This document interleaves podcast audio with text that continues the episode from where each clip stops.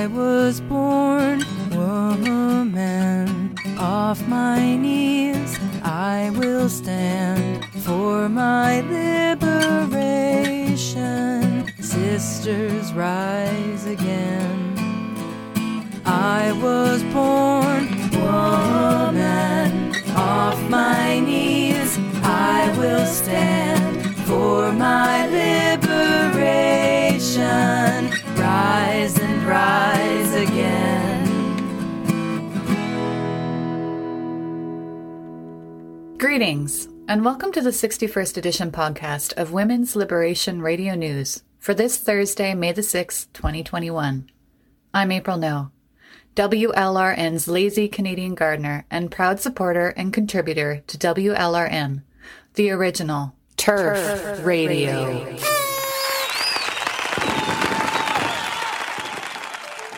This month, we celebrate and look back on five years of co creating and collaborating in WLRN studios every month.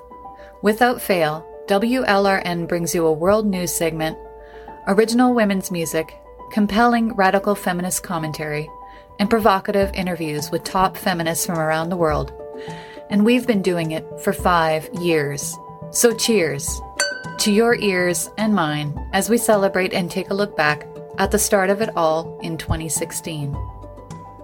We'll hear an excerpt from WLRN's very first podcast from five years ago to get started before diving into clips of favorite interviews and moments over the years. Before we jump in, I'm going to read off a list of all of our volunteers and collective members that have passed through the doors of WLRN studios to add their voices to the choir.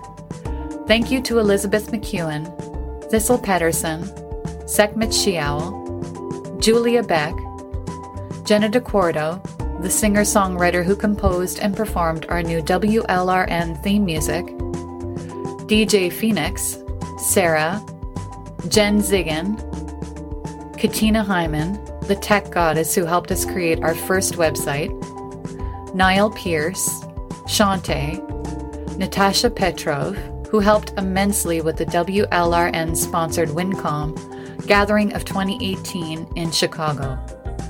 Demianti, our youngest member at the age of 19 when she was with us, Robin Long, Donna Vitalisova, Casey Walker, Donnie Whitaker, Emily Ann Lorenzen, Mare Safana, and finally, thank you Anonymous, who pays careful attention to the new WLRN website to make sure we are safe from cyber attacks.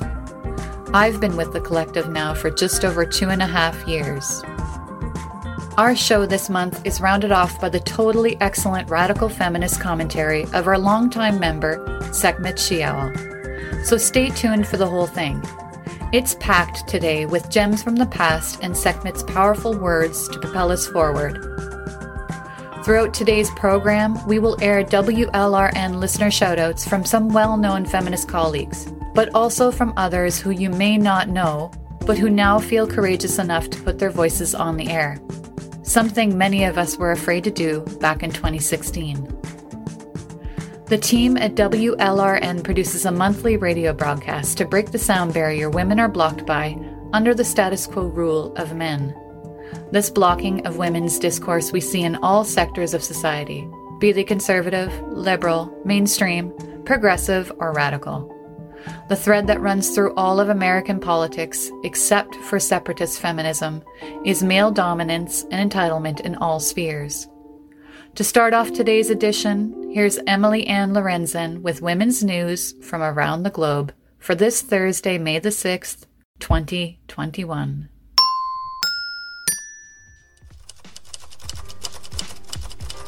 According to a new study by Victim Focus, 51% of women in the UK have woken up to their male partner having sex with them or performing sexual acts on them while they were asleep. And 99.7% of women have been repeatedly subjected to some form of violence, including sexual assault, harassment, and rape. The study surveyed over 22,000 women about violence committed against them. Most of the attacks are never reported. and the murder of Sarah Everard has shed new light on women's complicated and often toxic relationship with the police and with men. Ecuador's highest court decriminalized abortion in cases of rape. Ombudsman Freddy Carrion said on Twitter that the ruling, quote, was possible thanks to the women and feminist groups who have consistently battled for a more fair and egalitarian society, unquote. Ecuador is a very conservative Catholic country where a woman can go to prison for three years for having an abortion.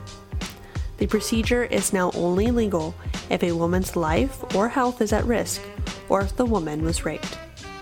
In Ecuador, six girls have an abortion every day, and about 2,500 girls under the age of 14 give birth each year. Millions of women worldwide have been disproportionately affected by job losses and have borne the brunt of the consequences of childcare and education shutdowns. Globally, women lost at least $800 billion in income last year, according to a new report from Oxfam International. This is more than the combined gross domestic products of 98 countries. The executive director of Oxfam International said, quote, Economic fallout from the COVID 19 pandemic is having a harsher impact on women, who are disproportionately represented in sectors offering low wages, few benefits, and the least secure jobs.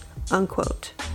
The organization says that this is a conservative estimate and that it does not include wages lost by millions of women working in the informal economy, such as domestic workers, market vendors, and garment workers. Violence against women has risen in Nigeria since the start of the pandemic. In Lagos State, there was a 40% increase in rape and domestic and sexual violence in 2020. In June of 2020, the Nigerian president declared a nationwide state of emergency after multiple high profile attacks, including the gang rape of a 12 year old girl. According to a poll, 47% of Nigerians blamed rape on indecent dressing, and less than half believed offenders should be punished. Despite these overwhelming struggles, activists have launched centers to support women and an app called Helpio that helps victims find organizations who help them fight for their rights and who provide them legal, medical, and financial support. In Kyrgyzstan, the practice of bride kidnapping is widespread and culturally accepted. In 2013, the crime was made punishable with up to seven years in prison, but the practice has not lessened. Bride kidnapping, or ala kachuu, dates back to the 17th century, and men used this custom as an excuse to abduct women and to force them into marriage. A 27 year old woman named Aizada was abducted and murdered by a stalker who she met online, but she did not want to continue the relationship. The police did not take her family's concerns seriously, leaving the family to find out about her murder on Instagram. Then the police contacted them six days later. The family is seeking justice and has hired a lawyer. Protests took place in Bishkek following the news, and the head of the Bishkek police and 11 officers were dismissed. A judge in South Korea threw out the case against the government of Japan by Korean women who were forced into sexual slavery during World War II. The women were given the euphemism comfort women during the war. An earlier verdict from a different judge ordered the Japanese government to pay $89,400 each to 12 Korean women. The judge argued that quote unquote diplomatic clashes would ensue if exceptions are made in international law regarding state sovereignty. The earlier cases judge reasoned that the Japanese government should be subject to Korean jurisdiction because the women's experience involved, quote, anti humanity acts systematically planned and perpetrated by the Japanese Empire, unquote. Japan insists that all issues that arose from its colonial rule of South Korea from 1910 to 1945 were settled by the 1965 treaty between the two nations, and that the issue of comfort women was settled by the 2015 agreement where Japan apologized and gave $8.3 million to a foundation offering medical, nursing, and other services to women. In Connecticut, a federal judge dismissed a lawsuit that sought to prevent males from competing in female high school sports. Four girls came forward in February 2020 after competing against two boys identifying as females. The girls claimed that they had been deprived of championship competitions. For example, in 2019, one of the plaintiffs, Chelsea Mitchell, arguably would have won the state championship in the girls' 55 meter indoor track competition if two males had not taken first and second place, while Chelsea had placed third. Since all the students involved in the case have graduated, the judge ruled that there was no issue left to resolve. The girls are represented by Alliance Defending Freedom, and they plan to appeal this decision. In my hometown of Sacramento, California, female correctional officers in Folsom Prison are forced to strip search trans identified male inmates alone. The Transgender Respect, Agency, and Dignity Act requires that searches be conducted according to the inmate's gender identity and the search policy that is associated with their identity. So, female correctional officers must treat trans identified males as they would women. According to a correctional officer who goes by the name Annie for anonymity, said, quote, They've already said we will be written up, all the way up to termination. You're ordered to go strip out this inmate in a secure room. It takes your power away. Where are the boundaries? Boundaries are gone. Unquote. An internal email obtained by a local news station revealed that the women who refuse to strip search trans identified males will be written up for insubordination. Can I Get a Witness is organizing a series of pediatric gender clinic protests throughout 2021 or until these clinics are shut down. From a recent email received by WLRN, the organizers state, quote, we're up against Goliath, but we can keep the pressure on. Can I Get a Witness is self financed but motivated by your participation, energy, and drive to try and do whatever can be done to wake up the world, one city at a time, one state at a time, one country at a time. Can I Get a Witness as artwork? will work with you on your presentation in your own town and make time for providing safety measures over Zoom sessions to help you step out of your comfort zone and understand your rights as a protester. For more information, go to the Can I Get a Witness Voices Facebook page at Can I Get a Witness Voices. That concludes WLRN's World News segment for Thursday, May 6, 2021. Share your news, stories, announcements, and tips with us by emailing info at womensliberationradionews.com and let us know what's going on. I'm Lara Polanco Potter coming at you from Southern Appalachia to wish WLRN Radio a very, very happy fifth anniversary. Hey sisters, y'all are the finest thing around. When I forget, I'm not alone. You help me remember with the sound. We're the women. Would not be silenced.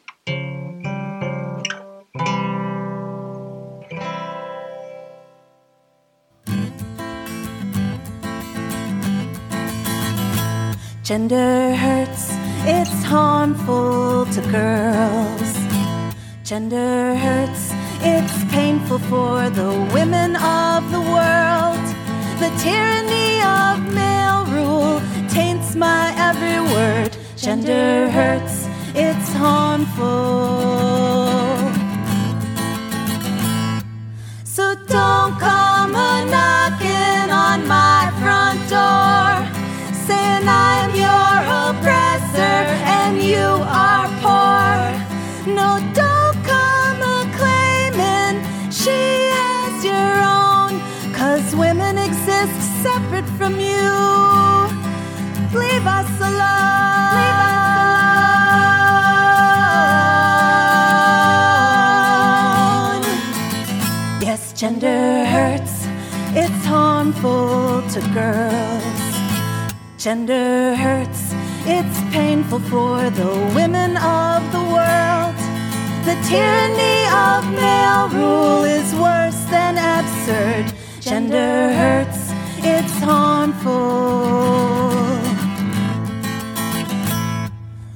How will we find our way out of this? What is the antidote for the patriarchal kiss?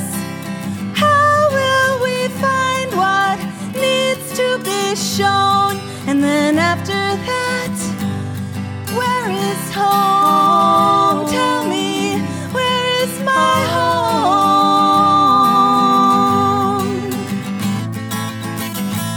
Gender hurts, it's harmful to girls. Gender hurts, it's painful for the women of the world.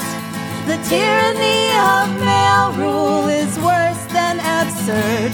Gender hurts, it's harmful.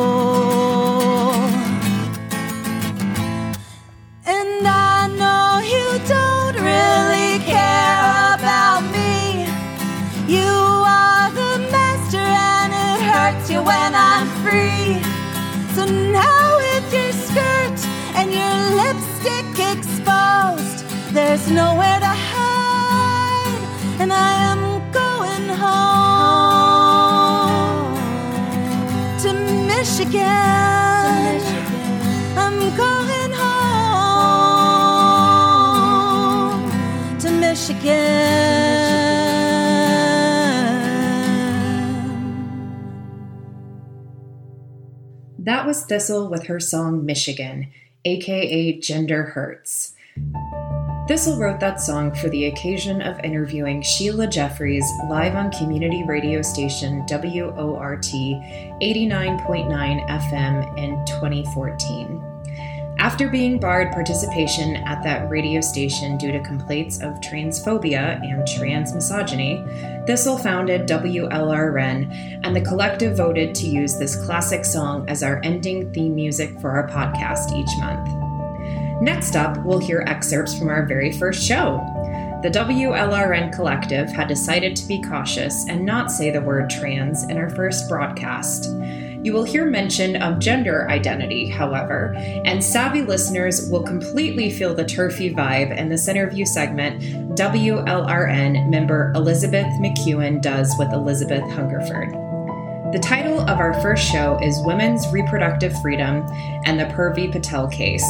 Pardon the sound quality, we still had not recruited Jenna DeCorto, our sound engineer and producer, to the team, and we were still figuring out how to create good recordings back in 2016. Enjoy this excerpt from our very first show. And now to conclude this first broadcast of WLRN, we will interview Elizabeth Hungerford, feminist writer and non practicing attorney living in Massachusetts. Her work is primarily in the subject of gender identity with an interest in the difference between sex and gender. Laws such as feticide uniquely impact female bodied people, so we're happy to have her here today to hear her input. Hi, Elizabeth. Hi, Elizabeth. Thanks for joining us. Oh, thank you for having me on. So, I wanted to ask you could you start by just talking a little bit about the history of feticide as a charge in terms of its origin and intended application? Absolutely. Um, feticide laws are not a new phenomenon. They have been on the books in many states uh, here in the US for decades. But the original intent of the statutes was to protect pregnant women and their unborn fetuses from third party actors.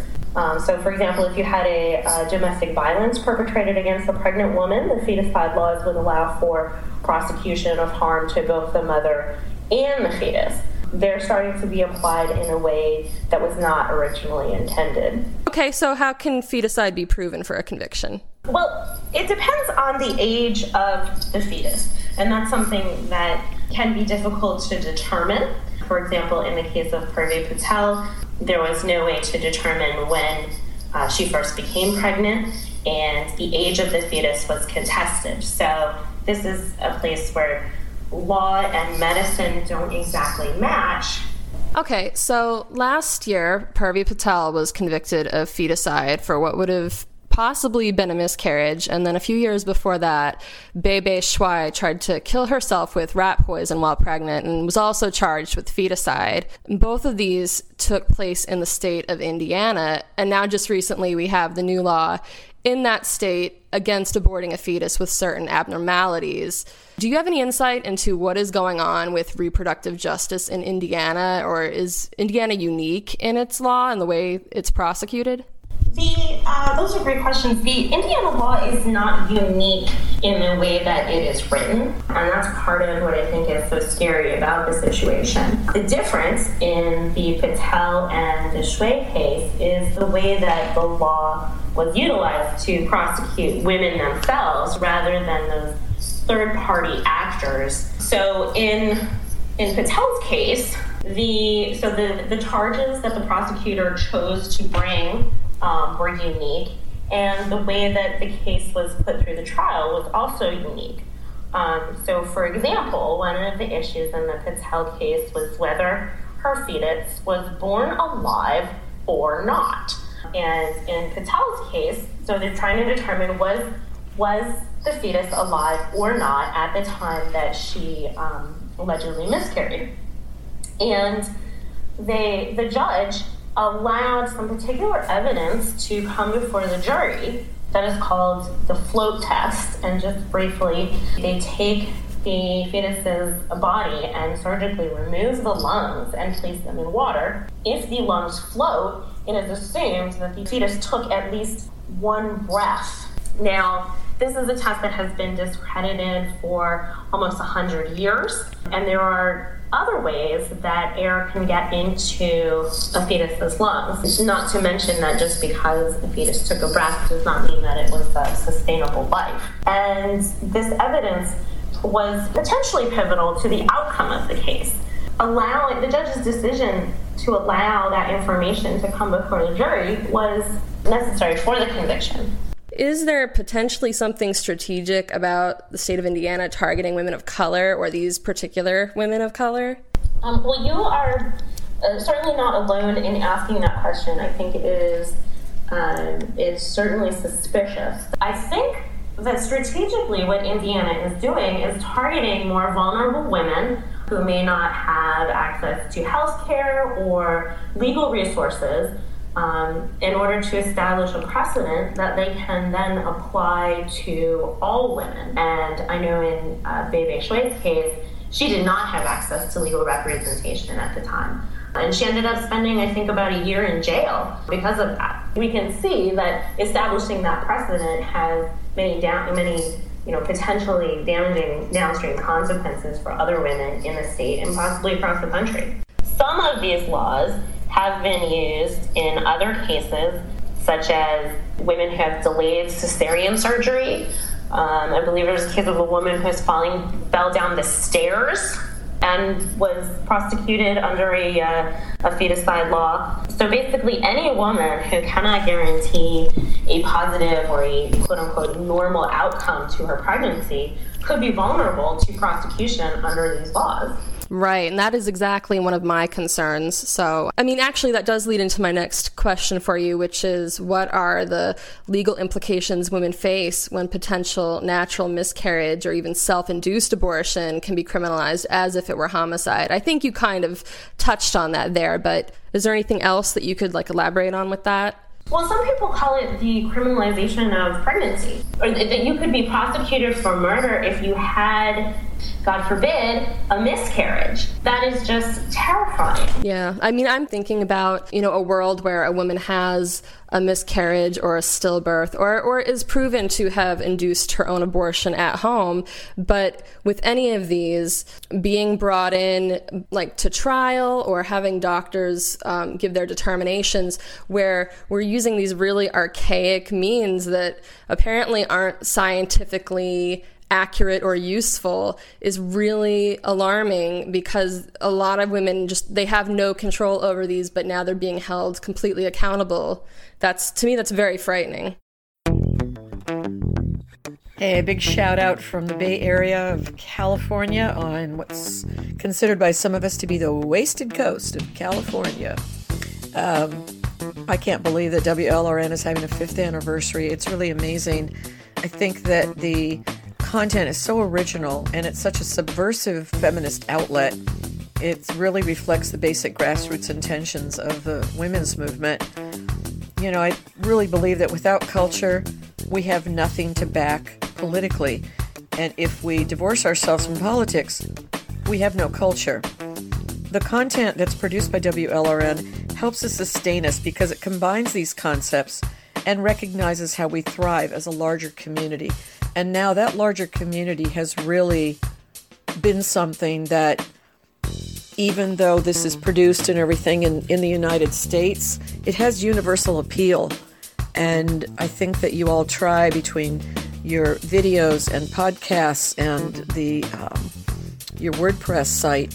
This content is just it's so rich, and for any women who have missed any parts of it, it's so easy to go back and get into your archives and find just gems. So, thank you so much. It has helped to keep me sane and keep me hopeful.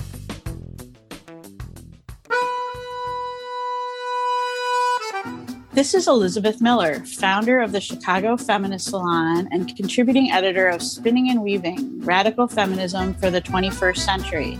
WLRN is a treasure and resource for budding and seasoned feminists alike. I treasure listening to the podcast every month and hearing women's voices and news from around the world. It's a monthly ritual for me to make myself a cup of tea, tune in to WLRN, and tune out the noise of the male stream. Thanks for five years of fantastic feminist content, WLRN. Here's to cheering you on to bringing us more broadcasts in the future. And now for a public service announcement the WLRN Schwag Show.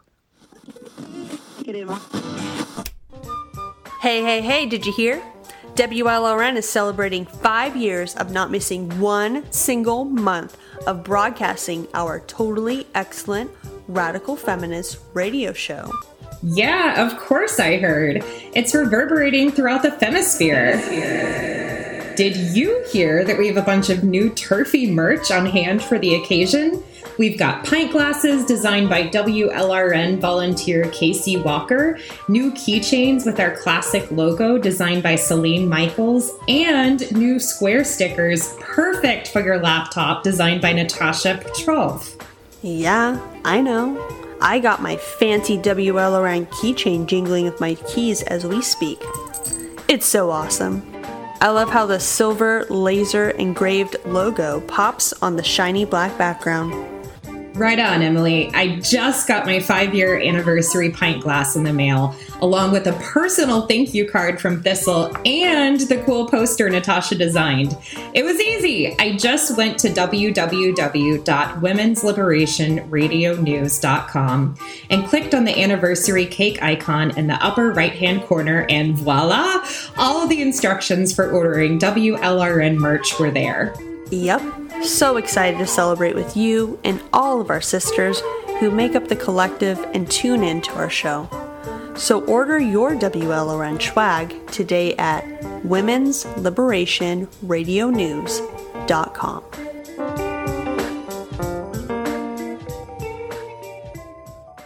Next, we turn to an excerpt of an interview WLRN volunteer Sarah did with Kara Dansky in November of 2016, right before we play an excerpt of an interview Kara did with Tucker Carlson on April 30th in 2021 on Fox News. We're so happy to see where Kara has gone since 2016 and that she is now speaking out in the mainstream. To hear the full interview WLRN volunteer Sarah did with Kara Dansky in 2016, go to Women's Liberation Radio News.com and type Kara Dansky into the search bar. What do you think about the Obama administration's decision to circumvent the normal process, which was laid out in the Administrative Procedure Act, for adopting a legislative rule, which would have included notice and the opportunity to make comments? Yeah, I mean, so Congress promulgated Title IX back in 1972, and the administration has the authority to promulgate regulations that will interpret how the law is applied. And generally speaking, when the administration wants to change its regulations, it has to go through a variety of procedures that the APA, I'm abbreviating the law that you just described, APA sets out a set of rules that the administration has to go through when it wants to change its regulations. And this guidance flagrantly violates those rules. It just changed them without any notice and comment, without any input from the public, without any consideration, and frankly, without any evidence that the notion that gender identity is somehow part of sex has any basis in fact or reality. Well said. Um, so I'm going to ask you some questions from a devil's advocate, maybe trans advocate perspective. Um, so the other side of this debate claims that it is fear of trans people that is driving this lawsuit and that there is nothing to fear and that women should just get used to sharing our sex segregated spaces with men who feel that they are women. Um, do, do women have something real to fear about having males in their sex segregated spaces, or is this fear a result of bigotry? There's so much there. Um, so, women have a lot to fear for men. On average, over 1,600 women are murdered by men in the United States every year. It's estimated that a man or a boy sexually assaults or rapes a girl or a woman every minute in the United States. So there really can be no question that women and girls have every reason to be concerned about boys and men in their spaces, our spaces. And then I guess I would also ask a you know, I, I would turn the question around and ask about what do you mean by trans? Because the goalposts change constantly in terms of what trans means. And we have to keep going back to the fact that the guidance does mention trans people, but what it effectively does is say anybody can access any facility on the basis of self declared gender identity. And what I think the trans activist people aren't acknowledging is that the guidance allows any man to say, I'm a woman today, and go into a woman's space on that basis. I mean, it really does. It just says anyone can access any facility on the basis of gender identity, self declared. Right. So I think the trans activism community is really not being fair here okay. in failing to acknowledge that there are going to be men who are simply going to say, I'm a woman today. So, going off that, are there any cases you can point to that have already happened of males who identify as women or trans women harming actual women in bathrooms? Constant. Many. There's a case in Chicago that happened, I think, earlier this year, possibly at the end of last year, where a male went into a bathroom and choked an eight year old girl to the point of unconsciousness. Her mother was outside, luckily, heard her screams and alerted the authorities, and they were able to get there in time to save her from death. Uh, there was a male in 2013 who identified as transgender, in Toronto who gained access to a women's shelter who violently sexually assaulted at least two women.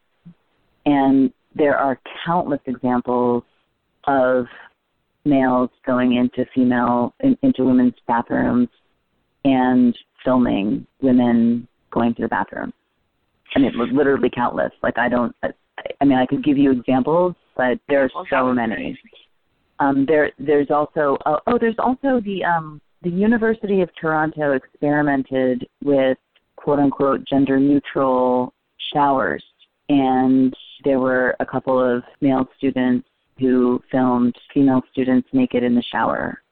Then the university rethought its policy. And like we have to be real about this.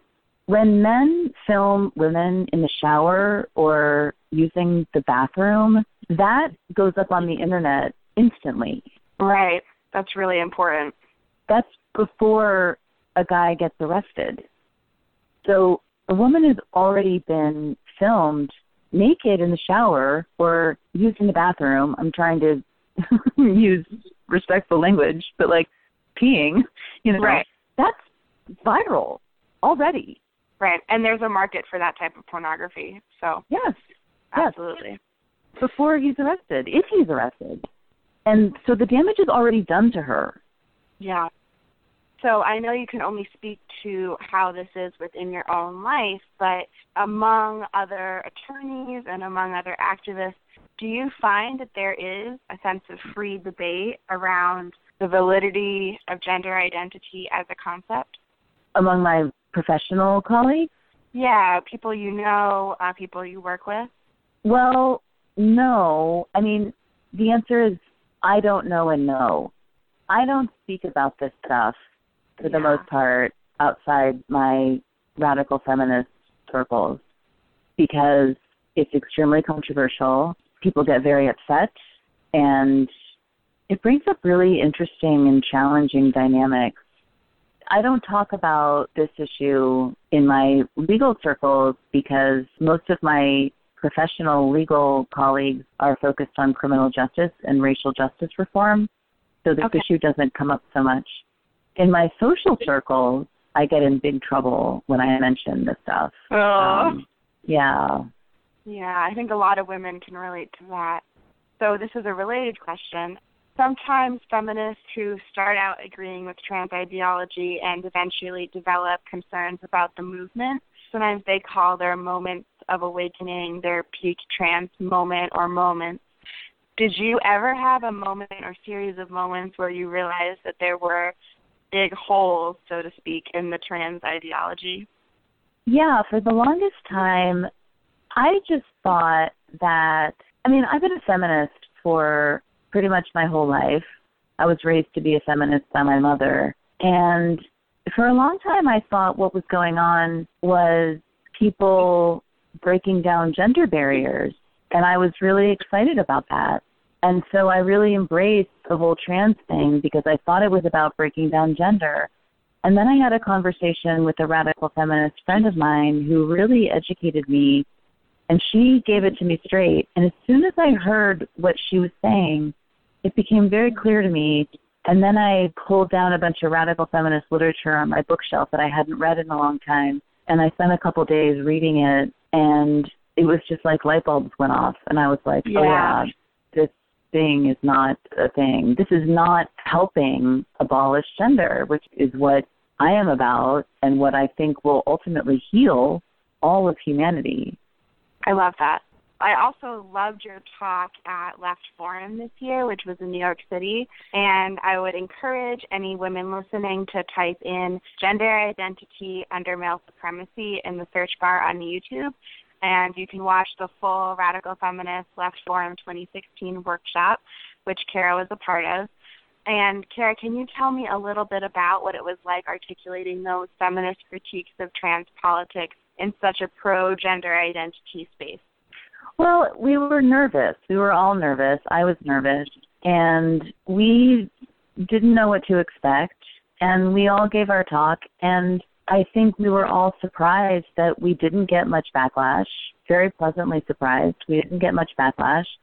And most of the Q&A consisted of people either expressing comments that agreed with what we were saying or asking some really intelligent questions and and sort of wanting to know more and exploring and challenging and those were all welcome. There was one young woman who accused us of being transphobic but she wasn't at all abusive or uh like it, it was fine you know. She just said she found our comments to be transphobic and we asked her why and she didn't really have much of an articulation of why she thought we were being transphobic. She just expressed her concern so we welcomed that and responded in the best way that we could uh and for the most part it was just really collegial and pleasant and it was a it was a really productive conversation well, I know a lot of women have viewed it and were very inspired by how brave you all were to get up there and say all that, and just that you covered so many aspects of this very well. So, what was the reaction from women in the audience?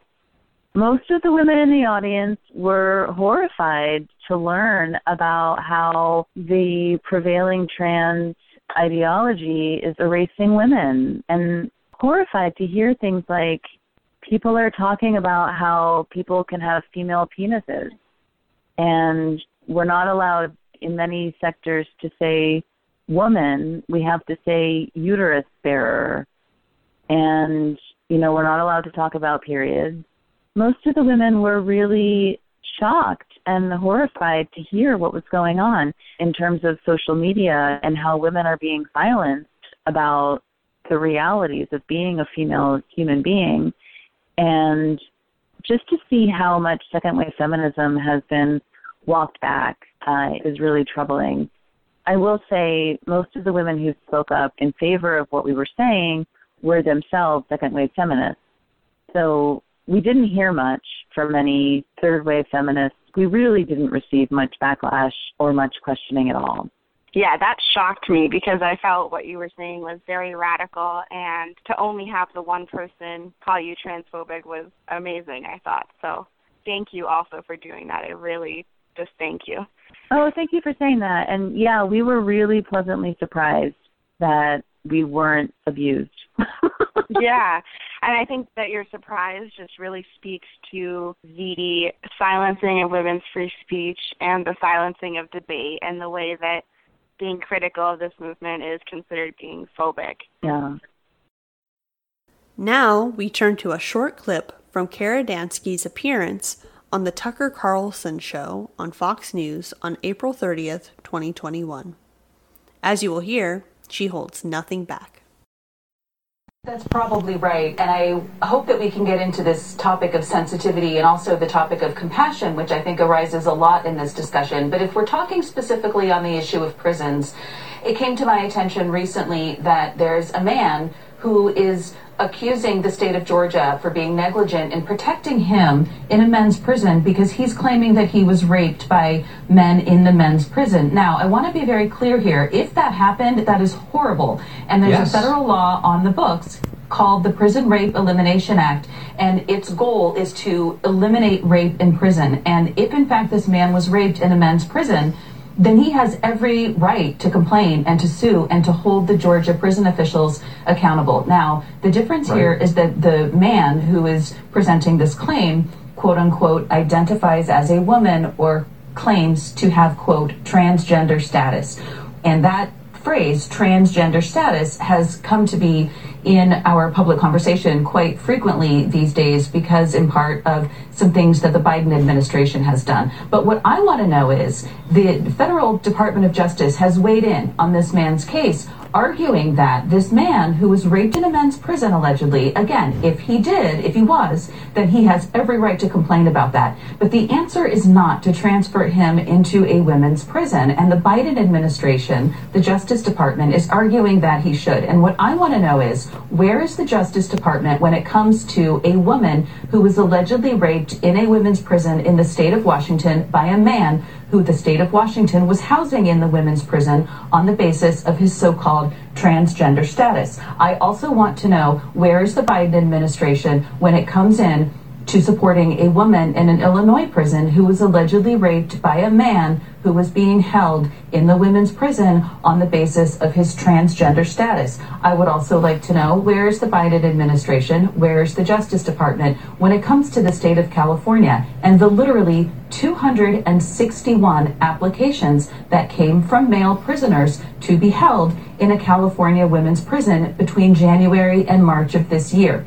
261 between January and March of this year is approximately three a day applications filed by male prisoners to be held in women's prison on the basis of their so called transgender status. This is a conversation that our country has not sufficiently had, and Exactly. we need to have it. And so I'm very grateful to you for having me on tonight.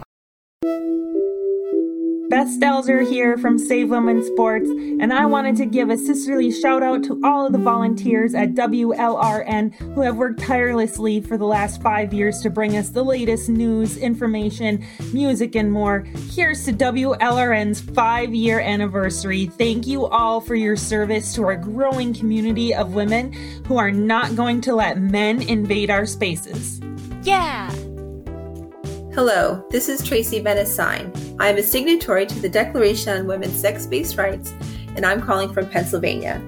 I would like to wish WLRN a very happy anniversary. I appreciate all your totally excellent radical feminist coverage and commentary, and I especially loved your interviews with Gina Hawk and Sheila Jeffreys. Thank you for the billboards in Milwaukee against the horrendously dystopian so called Equality Act, and thank you for your unique blend of music, sisterhood, and truth. I look forward to enjoying WLRN for many years to come.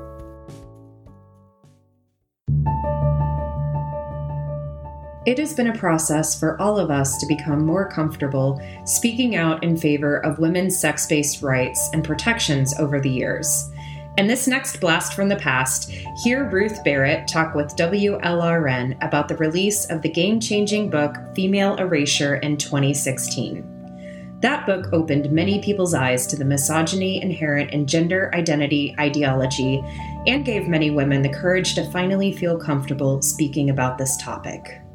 So tell us about the book coming out, Female Erasure, and why that title and why now? Well, coming up with the title for this project really was an evolution. Originally, I think I had it as Beyond Gender. Um, that was one that I went with for quite a while, and there was a subtitle to that that honestly I can't remember at this point. But I I came to feeling that we I should just name it. Uh, name what is what has been happening around basically trans ideology and female in opposition to female embodiment and how that impacts women and it, as it impacts children especially with the huge industry that is now developed to uh, quote unquote support parents concerned about their children not fitting into uh, blue and uh, pink boxes. And so I felt that female erasure was dramatic and dramatic because that's what's happening. It's dramatic.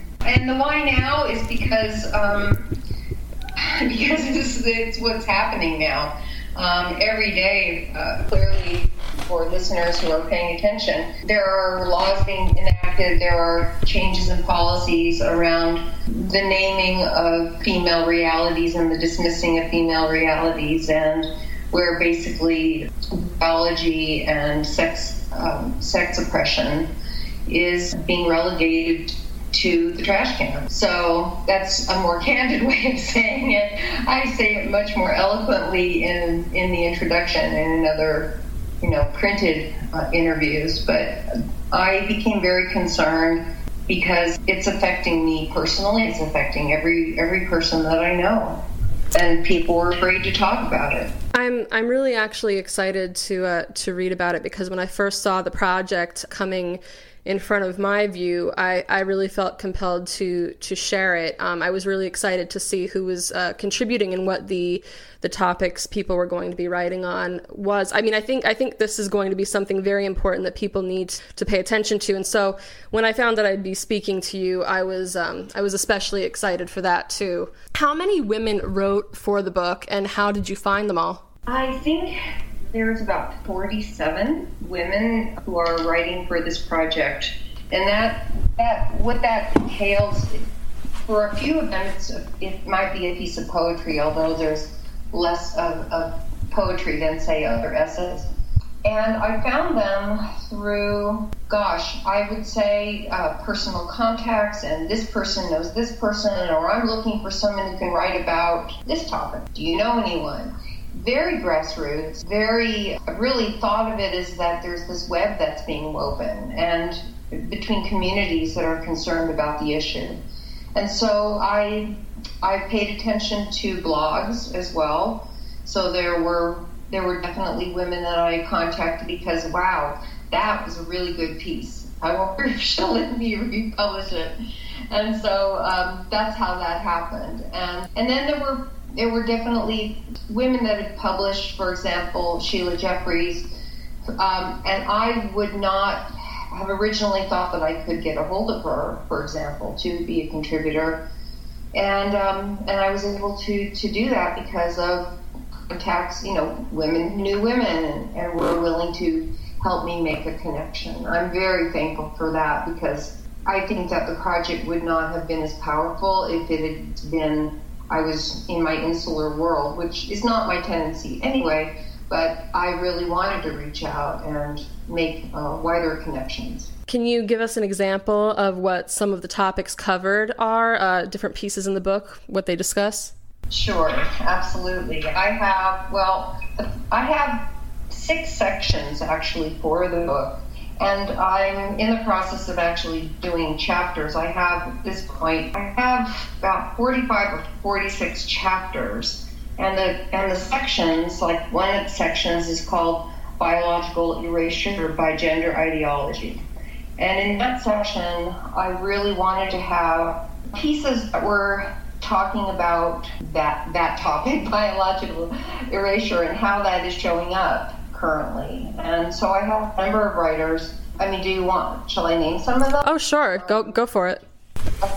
Oh, okay. Well, I actually I wanted to open with a piece written by Monica Sjöö and Barbara Mor, and these are two women who have passed. They passed in, uh, a few years back, and I actually am paying for the rights to republish this piece. But that was the opening chapter for a very powerful book called The Great Cosmic Mother. And that was from the late 1980s.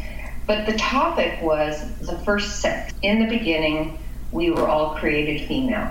And it's a very powerful piece to open, really open the project because it talks about physicality and sacred physicality as well, and um, how the body became basically other, even from ourselves, a disconnect between mind and body.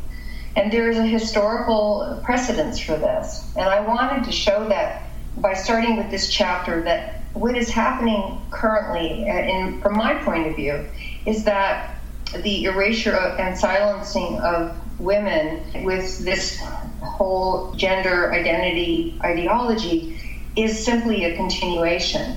Not this is nothing new. How I understand it, it has actually been going on for thousands of years from when patriarchy in, began enacting itself in ancient culture and religion.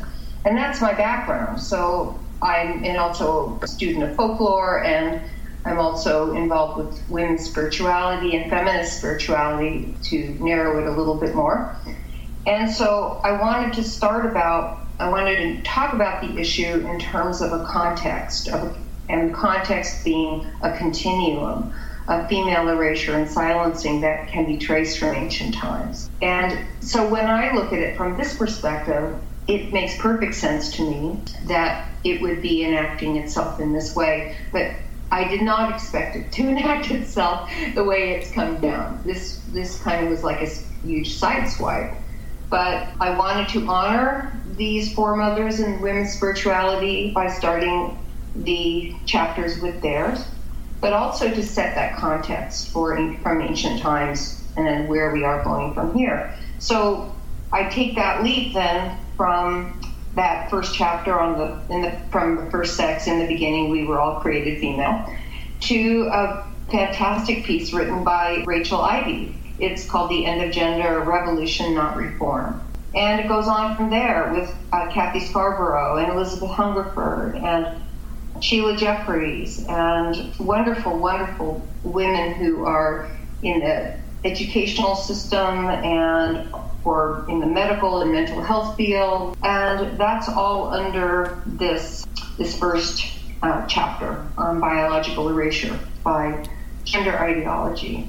The last part of this section is actually an amazing piece written by Mary Calais and Jennifer Bilek, and it's called In the Absence of the Sacred Marketing of Medical Transgenderism and the Survival of the Natural Child.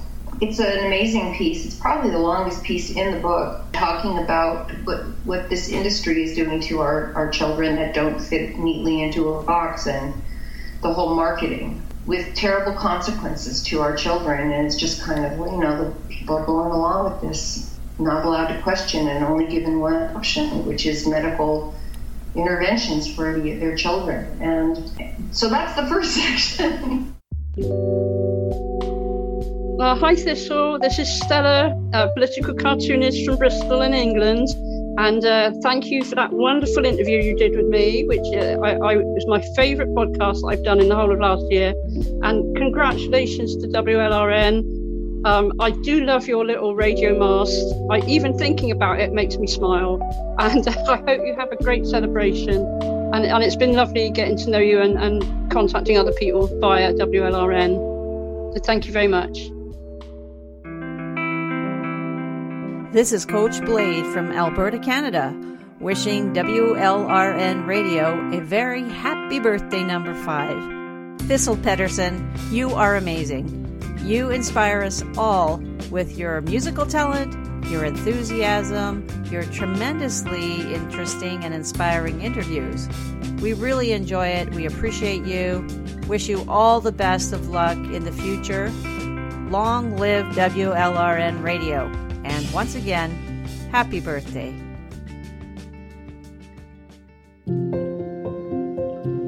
Next up, we'll hear a clip from an interview WLRN member Julia Beck did with lesbian heavy metal rocker Otep Shamaya in September of 2018. In this clip, you'll hear Otep citing a trans woman winning an election as a victory for women's rights.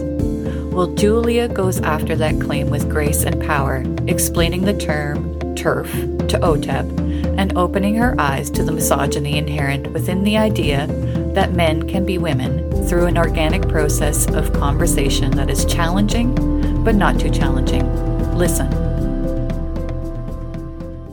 And uh, I think we're seeing a movement happening now, which is wonderful to experience to be alive during this time to uh, to see that happening. The largest march on DC ever was the Women's March. Uh, we've got more women running for elected office this year than I think we've ever had ever. There was an election that happened recently. The man uh, who wrote the anti-trans bathroom bill because they didn't want transgender people going into the bathroom they uh, identified with. Well, he lost his election to a trans woman. I think her name's Danica Roem. So times are changing, and we're seeing it, but we can't get complacent, and we can't stop now. We've been pushing this boulder uphill, and we got to keep going to the next peak. It is interesting that you bring up Mr. Roem because many people who acknowledge his sex as male are slandered and branded as TERFs simply because, you know, human sex is immutable. We can't change sex. So a lot of women who are speaking out against female erasure via the transgender movement, um, yeah. where men are claiming to be women and then taking resources designated for women for female people, um, yeah. taking spaces in women's bathrooms, and many men have assaulted women in segregated sex spaces. And so Mr. Roem is just a great example of the male erasure of women um, in politics. And I want to ask you have you ever been called a TERF before? Because a lot of women have, and I have. I've never even heard that term before, no. Do you, uh, it's, a, it's an acronym. Um, what, What does it stand for? Well, let me just say it makes no sense. um, okay. I would just like to preface this word with the fact that the transgender population is comprised of both female and male people. Female transgender people call themselves trans men, and male transgender people call themselves trans women. And when the word TERF is thrown around, it's usually thrown at women, female people, who Mhm. acknowledge who say trans women are male, and who say trans men are female.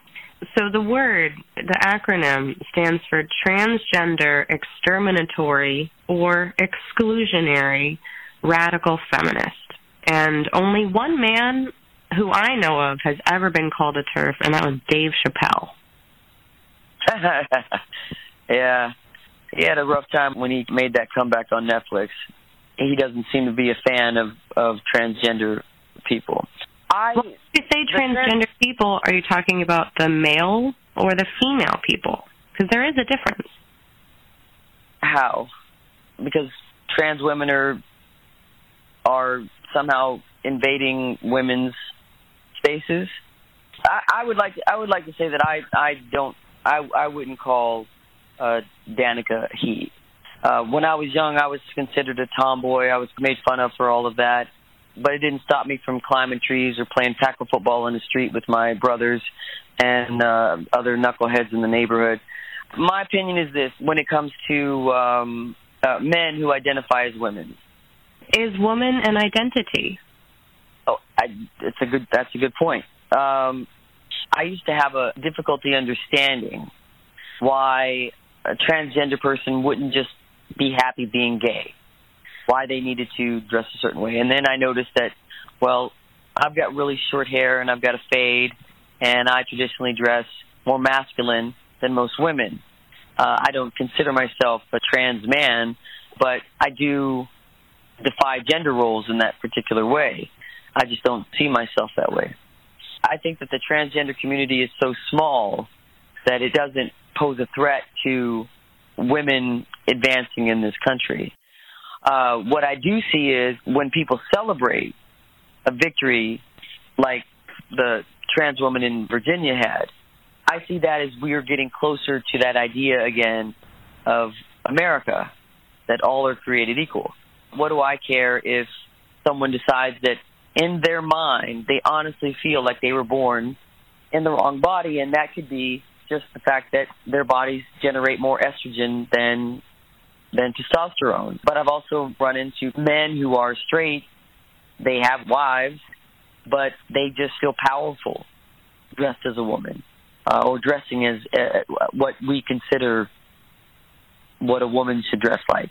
And this is when it gets really convoluted, right? Because what is a woman supposed to dress like? You know, long hair, a skirt. Well, in Scotland they wear kilts. Where does that end and begin? I don't think it's my place to say. It's really hard for transgender people to get jobs in this country and still live their what they believe is their authentic self. I'm more concerned about equality for all people and making sure that the people that are against equality for all people become fossils very fast. Most of our listeners are lesbians and radical feminists. So, would you like to say anything to them? Well, I'm very honored to have the opportunity for you guys to listen to me rant and ramble, and we probably won't agree on certain things. Again, I identify as lesbian. I identify as a feminist. Uh, as far as the trans situation, which I think is something that is a really sore subject with a lot of people, uh, with a lot of lesbians and a lot of feminists, to understand that it's not my place to tell someone how to live their lives just the way it's not someone else's place to tell me how to live my life. I used to have a much different opinion about trans folk just because I didn't understand, well, what's wrong with being a lesbian and just being you.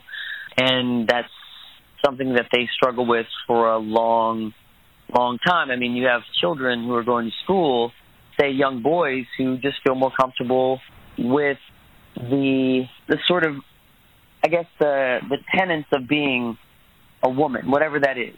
Paint your fingernails. Is that feminine? Is that a woman to paint your fingernails? Um, and why is that? Who decided that? Or if he's more comfortable wearing heels, I'm more comfortable wearing high top chucks, you know, which could be considered more masculine than, you know, what a lot of people that are not feminists would uh, associate with me or associate with a woman. You're supposed to, you know, have long hair and you wear makeup and you're supposed to act a certain way. I understand there are difficulties with certain trans folk who get extremely defensive. I had an altercation once where a trans uh, a trans woman told me that she was more woman than I was, just because she was dressed in like a like a dress with sequin dress. It was at an event at a gala, and I, I'm not ex- exactly even sure why this came up. And then uh, I was like, well, I guess if we're going by gender norms, you are because you've got a weave and you're wearing false eyelashes and you're wearing a dress and uh, three inch heels and I'm wearing jeans and sneakers. So if we're going by gender norms, and sure, you're more of a woman than I am. If that's the way we're going to do it.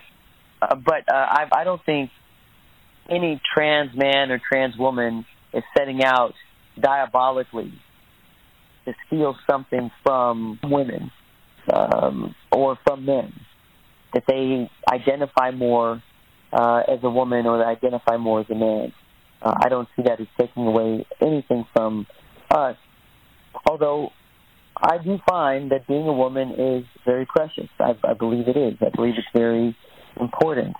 I believe that we are, in some regards, the stronger sex, and uh, I just think that it's important that we try to be as understanding as possible, with the realization that not every lesbian is a great person. Not every gay man is a, is a great person. Not every trans person is a great person. I'm sure many people, many of your listeners might disagree with me, and that's okay. No disrespect. That's just my opinion. Well, thank you so much. well, Um, thank you. I really appreciate it. And thanks for the, you know, I, I do a lot of these, and I don't often get questions where I have to think. It's usually just canned answers. What's it like being a woman in a metal band? Well, what do you think it's like? You know, it's like being a woman in any occupation. You know, so this was a, a really nice interview and really great discourse with you. I appreciate it very much. Anytime. And I mean that. Anytime. Yeah, I'm open. Let me know. Just heard an extended interview with Otep Shamaya, leader of the metal band Otep, the very first female fronted band to headline Ozzfest, a touring heavy metal festival. Otep uses her music to bring awareness to injustice. She quite literally speaks up for women, immigrants, and animals. Her genre, like many others, is dominated by men whose misogynist products are created with no one but other males in mind. OTEP breaks that barrier. I had so much fun speaking with her about her experiences in the music industry as an out and proud lesbian. Her new album, Kult 45, is available now. This is Julia Beck. Thank you for listening.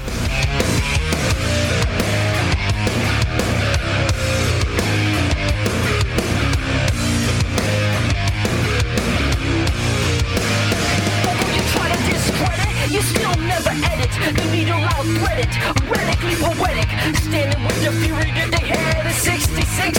And like you double a man, still no deep in the system. Shit, Hoover, he was a body remover. That was Julia Beck interviewing lesbian rocker Otep Shamaya in 2018. To hear the full interview from 2018, go to womensliberationradionews.com and type OTEP, that's O T E P, into the search bar. Hi, this is Mary Kate Fain from 4W and Spinster. I want to wish WLRN a very happy five year anniversary. Congratulations to all the women who do this tireless work behind the scenes to bring us radical feminist news, music, commentary, interviews on issues that matter to us day to day. I always look forward to hearing the latest on WLRN and look forward to the next five years of feminist radio.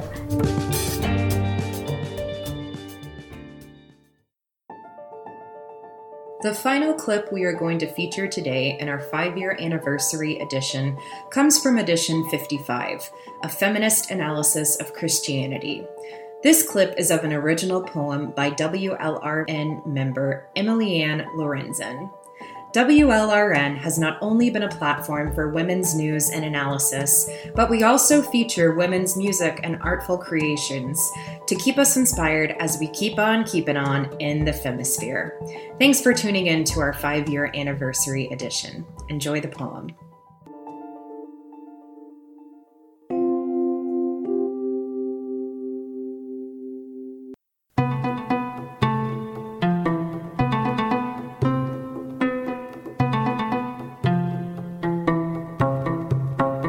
Great Fall.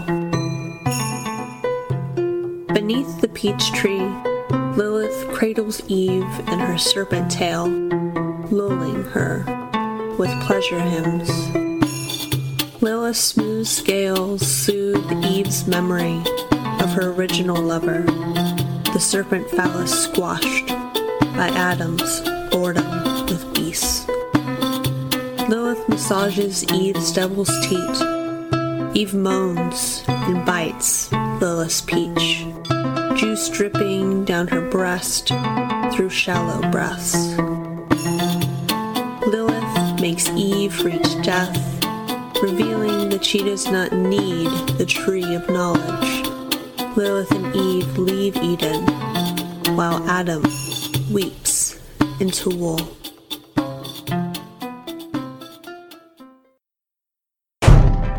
Across the Femisphere to women worldwide. Worldwide. To women worldwide. Radical feminist media. To break the sound barrier. Break the sound barrier. Break the sound barrier. Break the sound barrier. Radical feminist media to break the sound barrier. This is your, your, your, your grassroots community radio station. Your radio station. Grassroots. This is your grassroots community radio station.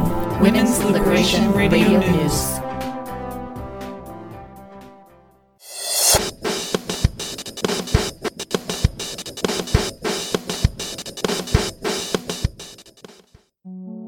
It's been five years since the WLRN podcast came into being, and I've been with the collective almost as long. When I joined WLRN, I was still fairly new to radical feminism, but I was already passionate about the path and wanted to find some way to contribute to the movement meaningfully. I wanted to do something more than chat with other women online about feminist politics. Consciousness raising is tremendously important, but I knew even early on in my feminist journey that I wanted to go beyond that foundational step. I was fortunate to be accepted into WLRN, and I believe the entire collective has made significant contributions to radical feminist activism over the last five years. I've grown politically alongside the podcast and the collective, and some of that growth resulted from my participation in WLRN's work. I've had to think, reflect, and educate myself further on women's experiences in order to create my commentaries. I've had the privilege of interviewing a handful of women for the podcast who had so much to offer in conversation about a wide range of feminist topics. I've also seen how feminists work together on a political project like this, month after month, and how we have to manage our relationships with each other in this professional, creative, activist context the same way we do it in any other. WLRN has survived a lot, and despite everything that's challenged our collective, both internally and externally, we're still here on this five year anniversary. That's an accomplishment all by itself, one that serves as a good example to me of persistence and dedication to the feminist cause.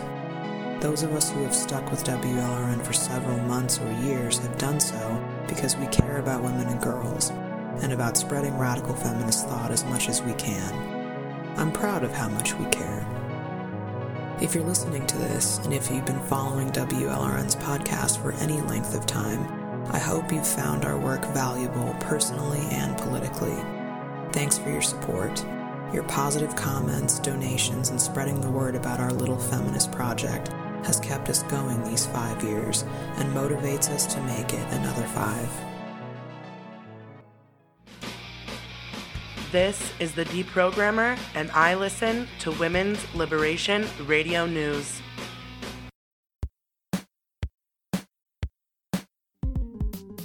Thanks for listening to WLRN's 61st edition podcast in celebration of our five year anniversary. Thanks to all of WLRN's volunteers and collective members who have made WLRN what we are today. This is April No, signing off. It is with great pleasure and a sense of triumph against the odds that I am here today with you celebrating five years of feminist powered radio, WLRN. The shout outs we got from listeners and fellow feminist activists and artists really lifts my spirit. Thank you so much. Together, we are much more powerful than any one of us as an individual. WLRN represents our common cause as women. Here's to our feminist hive mind swarming the femisphere to keep us strong. Be proud to be part of the WLRN hive mind and order your five year anniversary merch at www.womensliberationradionews.com. In addition, we are always looking for new volunteers to conduct interviews, write blog posts, do audio editing, post to our Facebook and other social media pages, and do other tasks to keep us moving forward as a collective of media activist women. Just email info at womensliberationradionews.com to inquire about volunteering. Thanks for listening. This is Thistle Pedersen, over and out. And I'm Sekhmet Sheowl. Thanks for tuning in. Next month, we'll focus our program on detransitioning women. Our handcrafted podcast episodes always come out the first Thursday of the month, so look for edition 62 on Thursday, June 3rd. If you'd like to receive our newsletter that notifies you when each podcast episode, music show, and interview are released, please sign up on the WLRN website. Until next time, stay radical. This is Mira signing off on another edition of WLRN's monthly handcrafted podcast.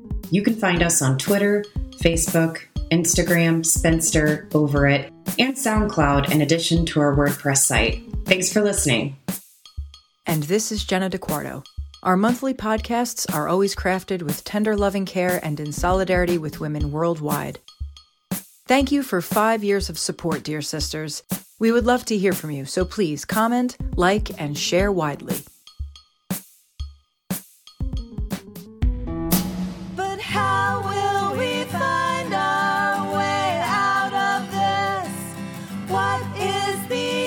tiptoe for the patriarchal kiss. How will we find what needs to be shown? And then after that, where is home? Tell me, where is my home?